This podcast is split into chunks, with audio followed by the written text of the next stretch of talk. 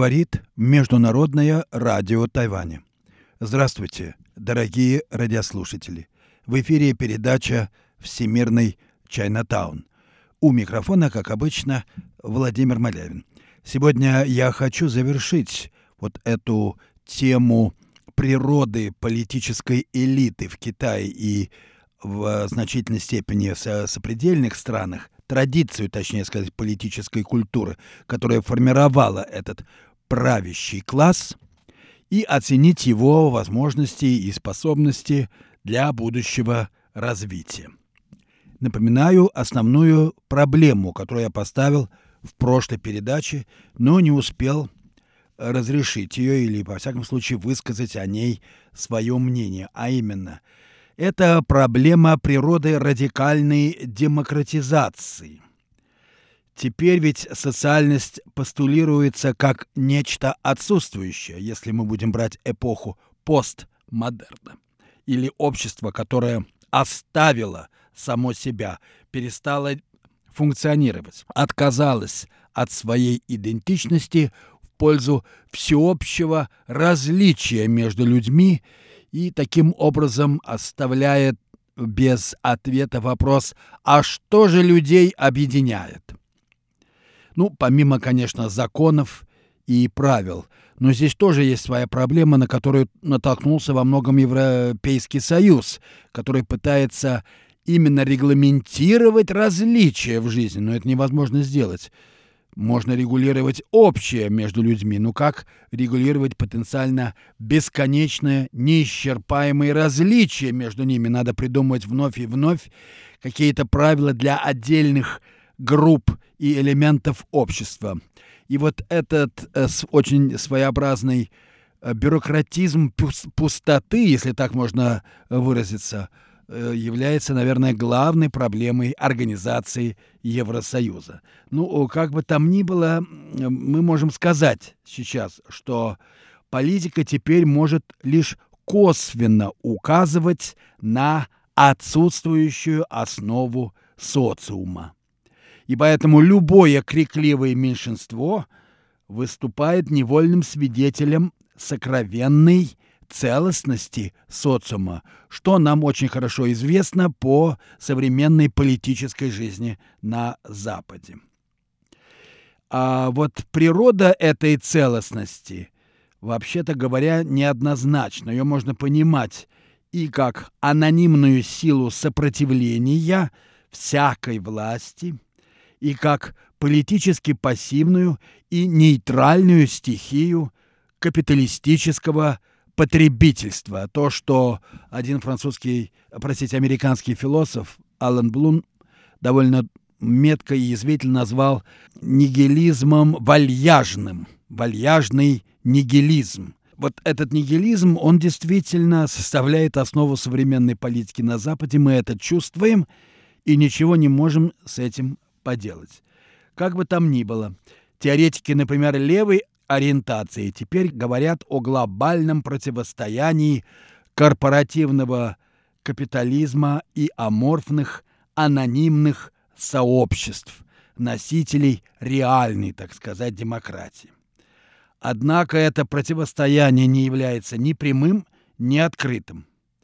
Ни общество, которое растворилось в неопределенном множестве – не замкнутое в себе государство корпоративного капитализма не способны к взаимодействию и тем более взаимному противостоянию.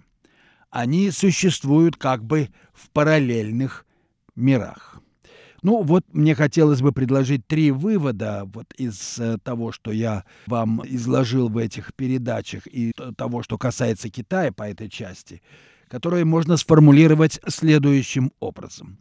Недостижимость абсолютной демократии указывает на разрыв между началом и сущим, должным и наличным, нормой и фактом. В Восточной Азии этот разрыв определяется как различие между, если брать традицию именно китайской общественной мысли, так вот различие между корневым пен по-китайски или изначальным сознанием пен синь по-китайски, в котором все равны, и сознанием индивидуальным. В таком случае достижение демократии требует самосовершенствования, как восстановления изначальной полноты опыта. Но проблема в том, что для того, чтобы совершенствоваться, надо иметь очень сильную индивидуальную волю. Вот в чем проблема на самом деле.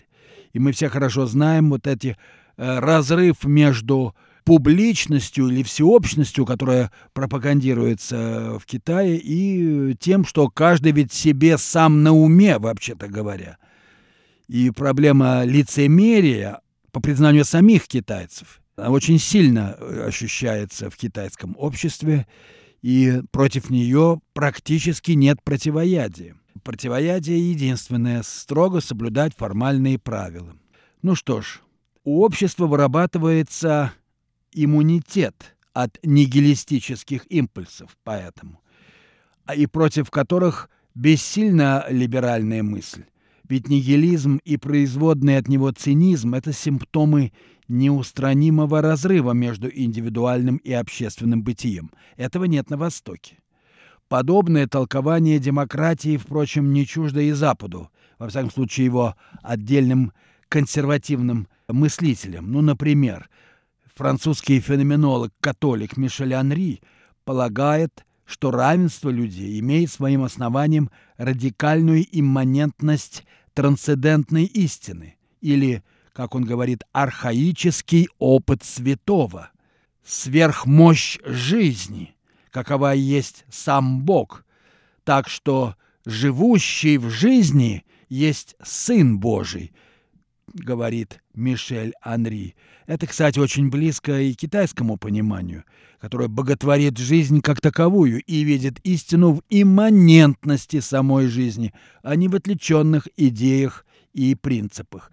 Это, кстати, черта китайского быта, чрезвычайно важной китайской мысли, конечно, до сих пор, ну, практически никак не осмыслена европейцами, потому что они просто не могут ее осмыслить. Им она, ну, совершенно непонятна и кажется каким-то ну, вообще незамечаемо просто исследователями, должен признаться.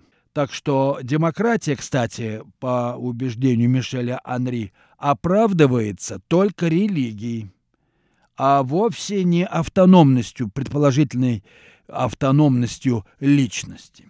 Ну, как показывает пример Сингапура, для современного мира характерно сближение меритократии, то есть власти э, талантливых людей, заслуженных людей. Итак, сближение меритократии и демократии. Почти до полного, хотя и не, не, не тождественности, конечно, полное слияние. Это сближение происходит за счет обоюдного ослабления, с одной стороны, авторитарного начала, а с другой стороны, выборных институтов. Правда, как показывает пример того же Сингапура, даже самый совершенный меритократический режим не может устранить потребности в собственно политической воле. Более того, неустранимое несовпадение меритократии и демократии благотворно для общества. Оно есть одно из проявлений вот той пустоты, самоотсутствия, отсутствия трансцендентного основания демократической политики в современном обществе, о котором я говорил в прошлой передаче. Итак, современные информационные технологии, на удивление, точно воспроизводят принцип самоустранения власти. Это тоже надо отметить особо. Телевизионные и компьютерные мониторы хранят в себе и даже предъявляют нам воочию в каком-то смысле первичный хаос восприятия. Вот этот хаос микрообразов, из которых складываются те макрообразы, которыми оперирует интеллект.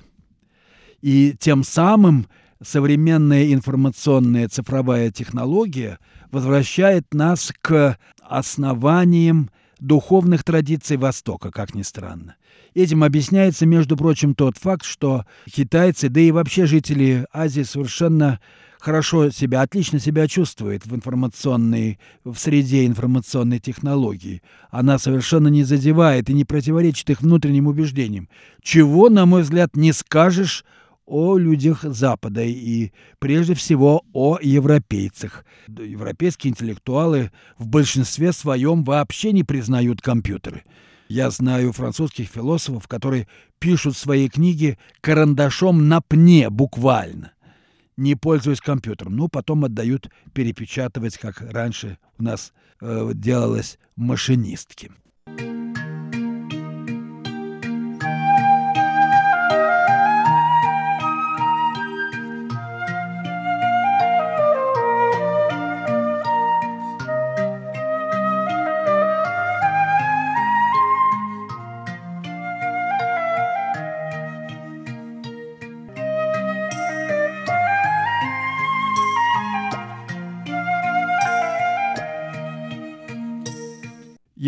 Заканчиваю разговор о судьбах политической традиции Восточной Азии и природе политической элиты этого региона в современном мире, в современной Азии. Так вот, должен сказать, что информационные технологии предъявляют нам новую проблему и новое своеобразное противоречие – Потому что, во-первых, в них живет власть. Власть – это информационные технологии. Но дело в том, что эти технологии, на удивление точно, воспроизводят принцип самоустранения власти. Телевизионные и компьютерные мониторы хранят в себе первичный хаос восприятий, вот то множество мелких восприятий, э, чувствование которых, познание которых требует развития духовной чувствительности, каковая и составляет, собственно, основу заслуг тех, с которые управляют государством согласно традиционной политической теории Восточной Азии. Вот как странным образом сходятся вроде бы полярные начала. Итак, они служат, эти мониторы, экранами реальности. Они одновременно показывают и заслоняют. Они предъявляют стереотипы сознания и рассеивают, прячут силу жизни. Власть скрывается, как сказал бы французский философ Делез, в собственной складке. Она выдает себя за менеджмент, технические задачи управления, чем она, по сути, быть не может. Так вот, вот эта самая э, тема складки удивительным образом перекликается с древнедаосской философией, вот этим сюжетом Джуан Цзы, которому принадлежит такое рассуждение. «Спрячьте мир в мире», и вы можете жить покое. Вам нечего будет терять. Вот, кстати, формула безопасности в современном мире. Ну а что означает спрятать мир в мире? Мир спрятан в мире, в собственной складке. Он реальный или нереальный? Ответа нет. Миром в данном случае правит мнимость. Ну да, телевизор дает нам царство мнимости. Все очень похоже на реальность, но нереально. Оно ведь создано из электронного луча, бегающего там по хаосу микровосприятий в этом самом телевизоре. Как бы там ни было, сочетание прежней индивидуалистической идеологии и новой ситуации самосокрытия власти порождает, конечно, серьезный общественный кризис, потому что оно ведет к утрате собственно политических ориентиров и, как следствие, цинизму и дискредитации общественных институтов и ценностей. Положение может исправить как раз восстановление авторитета интеллектуальной и духовной элиты.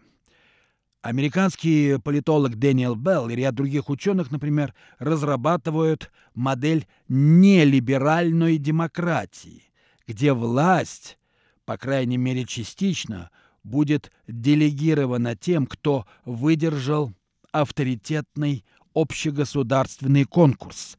И, добавлю от себя, личным примером демонстрирует единство нравственности, компетентности и общественного служения.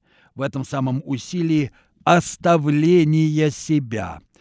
Но ведь практика политическая не только Сингапура, но и даже и Китая, и в значительной мере Тайваня как раз основана на этих принципах и уж во всяком случае экзамены, как способ отбора наиболее достойных, это святая святых политической и общественной э, общественного уклада традиции в Китае и китайском мире вообще. Единство управления и жизни утверждает имманентность политического начала. Но как может выглядеть общество имманентной политики? Вот здесь открывается широчайший простор для политического воображения.